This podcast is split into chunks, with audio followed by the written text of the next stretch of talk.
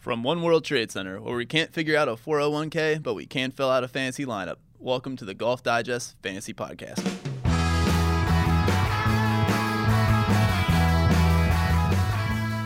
Welcome back to the Golf Digest Fantasy Fix podcast. I'm Alex Myers. I'm joined once again by Joel Beall, and uh, we are here to break down the field at this week's AT&T Byron Nelson. Uh, this event takes place at uh, TPC Four Seasons Las Colinas out in the Dallas area. And, um, you know, it's not one of the best fields, but uh, they all count in fantasy golf. Uh, obviously, it's the week after the players, and, uh, you know, we got a busy stretch coming up. But I'm sure the good folks in Dallas are yeah, real happy yeah. about the well, players. setting you know, I mean, I'm just just being honest here. But uh, the no, thanks for even coming in today. Yeah. After, as a lifelong member of the Church of Tiger, seeing your god Ooh. drown in the waters of Congressional, I, I didn't think we were going to see you again. So, that was a rough day. I, I definitely died a little inside. Uh, did, did that make the front of USA Today? It did. It made the front of USA Today, which uh, was a little much, I think. Right? But um, it it really was. It was sad to see, and um, yeah. Well, Tiger's not playing this week. We know This that. is true. He's Uh, playing for a while after that. But uh, all right, let's move on. We will start kind of with our our lineup, uh, our studs of the week, so to speak. So, uh, Joel, I'll let you kick off. Who who do you have leading your lineup? Yeah, the you know one of the easiest and most common pitfalls in fantasy is to pick the hot name from the previous week. Case in point, someone in our league, I don't know if you saw, picked up Ken Duke, Yeah, which yeah. God bless him. I don't think Ken Duke's ever going to post another top five on the PGA Tour. I, I- you know, I'm rooting for him. yeah, who isn't? Yeah. right? Um, however, that might be the reaction to this next pick, but I'm going Matt Kuchar, and it's not because of his Mhm. third place finish at Sawgrass. It, it's more of a body of work. Three top tens in his last five events, and that's not not including 11th place showing at Valspar just a few months ago. Um, he also does have some historical success here. Uh, finished tied for seventh in 2014 and tied for sixth in 2011. Uh, moreover, the Nelson's not going to be confused with a U.S. Open setup. It you, you see a lot of low scores. I think Steven Bowditch was at 18 under last year when he won. Um, Cooch is 10th in scoring average this year. I, I think that ability to post red numbers will help this week. Yeah, you know, it was a classic Matt Kuchar finish at players. You know, backdoor, Backdoor. top five out of nowhere. But no, good. It was nice to see him playing well again. He obviously kind of he became this ATM on, of the PGA Tour for a few years, but he off to a slow start this year. But that he is playing well. You mentioned uh, the good success here. You also mentioned Steven Bowditch, which, by the way, has a defending champ ever gotten less love? I, I think I saw him listed at 250 to 1. Um, you mentioned he, he was, I think he, he broke the aggregate scoring record last year with the 259 total, and now he can't break 80, it seems. So pretty amazing. bad for the guy. I know he's Yeah. had injuries, um, which you can definitely tell. I mean, this is the guy who was on the President's Cup team. Yeah. Uh, yeah. He, he has a, a very sound, or did have a very sound swing, and right now it's just you could tell, especially I think he had a wrist injury, and you can definitely tell kind of the fall through. There's no extension, and Mhm. it's you just feel bad for the guy because by all accounts, he's a pretty well liked guy among Mhm. his members. So, I mean, hopefully he gets better, but just yeah, it's, it's Yeah. getting hard to watch. Yeah, so long story short, I'm not picking Steven Steven Bowditch this week. Uh, I'll kick it off with that. I will go with a man who already won in Texas this year, Charley Hoffman. He won the Valero Texas Open just last month. Uh, also has four top tens here at TPC Four Seasons, including a runner-up last year to Mr. Bowditch. So that's my first guy. Who else you got? I'm going next with Jason Dufner, who, Hmm. you know, a quick glance at his results log, it doesn't really pop out. It looks like he hasn't really done anything much of late, which partially true. However, if you kind of dig deeper, he's had signs of life the past few weeks. Um, that includes at Sawgrass. Uh, You know, his final standing was submarine by Saturday, which, let's be honest, a lot of guys struggle with on Saturday Yes. um, at, at Sawgrass. But you know, it, really take that 80 out. He'd been a top 10 guy. Um, I'm not saying he's going to be close to the top 10 player in the world he once was, um, but he did win here in the past, the 2012 tournament, um, and then he also and he's far from a one-hit wonder. Uh, finished tied for eighth last year, along with another top 10 in 2011. I, I think Duff's a really good pick, and really, since I have nothing else to add on Dufner, did you see that the Byron Nelson's giving out Jordan Spieth bobbleheads this week? Yes, I did. I got one of them. They're they're the exact same as the ones that uh, the AT and T Pebble Beach gave out. He still looks like he's 45 years old, but uh, they changed the shirt. Um, but that's exciting. If you're if you're in the area, you're one of the first 8,000 fans on Saturday. Go out there and get a Jordan Spieth bobblehead. It kind of got me thinking what other bobbleheads tournaments can do going forward. Duff, Uh, you want a Duff bobblehead? Not necessarily a duff, duff, but I was here's just a small list I brought on the elevator on the Oh, way down. okay. Uh, I think the Travelers Championship, they could do a bubble, Bubba bobblehead, shaking his head at disgust at Ted Scott Okay. a couple of years ago.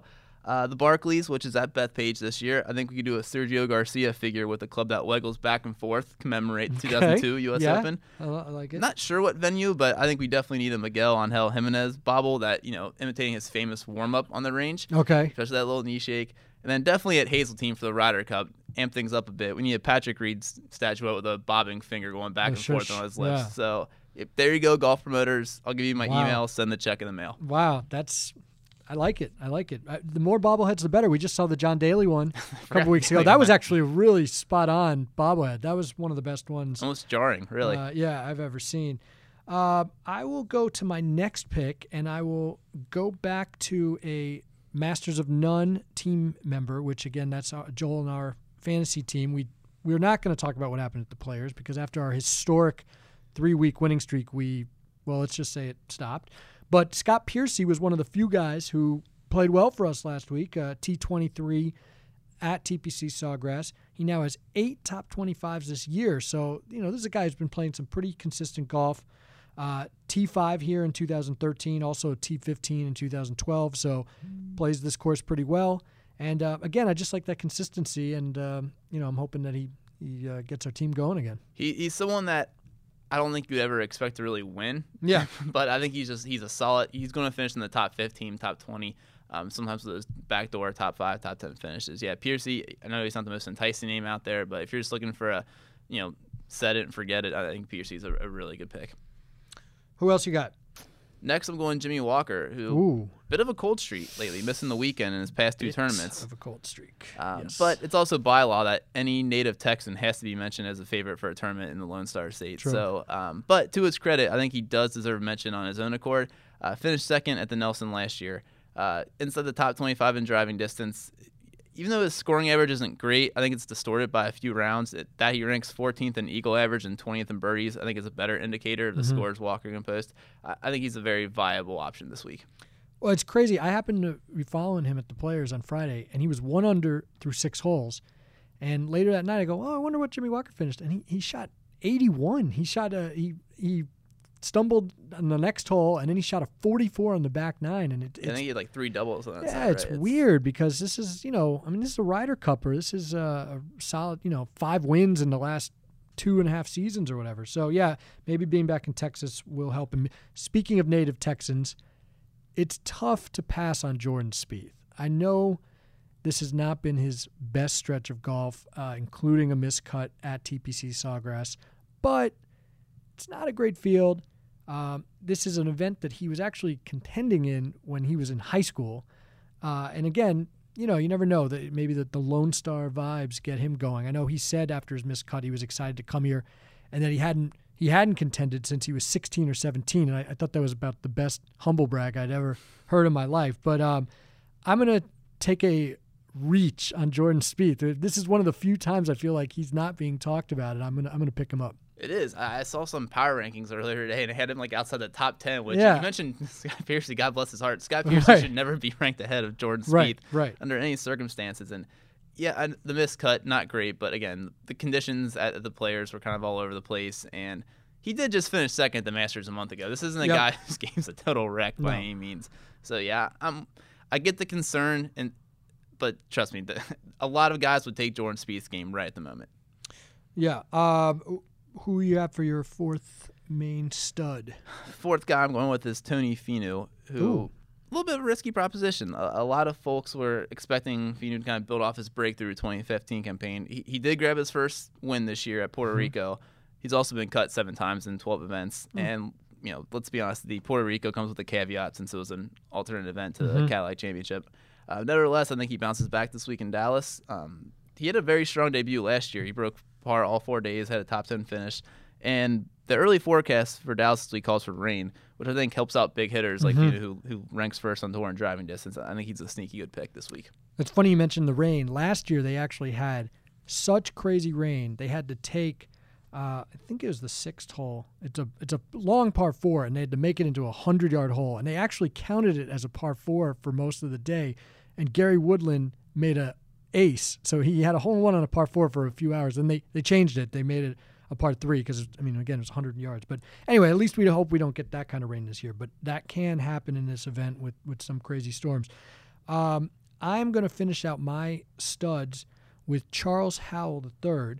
Um, he has been in the top 20 here the last five years. I bet you didn't know that. I, I do now. Yeah. And um, You're T- really proud of T- yourself for that, aren't you? yeah.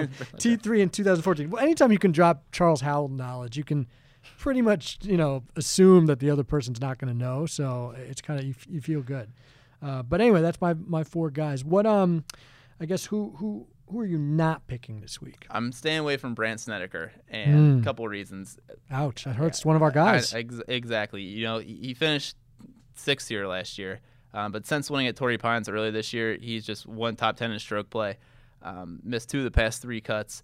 Uh, aside from his scrambling stats, most of the sabermetrics say there's really nothing special going on the Mhm. past two months. And again, if there's a cadence of disappointment, vexation, it's because Alex and I own Snedeker, who we somehow we drafted him before the Farmers Insurance, yet somehow that tournament didn't. We didn't get Right. credit for the win, Yeah, which I- still hasn't been totally explained to us. Um, and then since then, he's just been an utter failure. So Total failure. yeah, it's part And of we it. We picked is- him ahead of Adam Scott, too. Oh, let's not bring Yeah. that up. But Mm. yeah, it's I, I beside, beside from the personal abhorrence, I, I I don't I just don't like Snedeker going in, going in this week.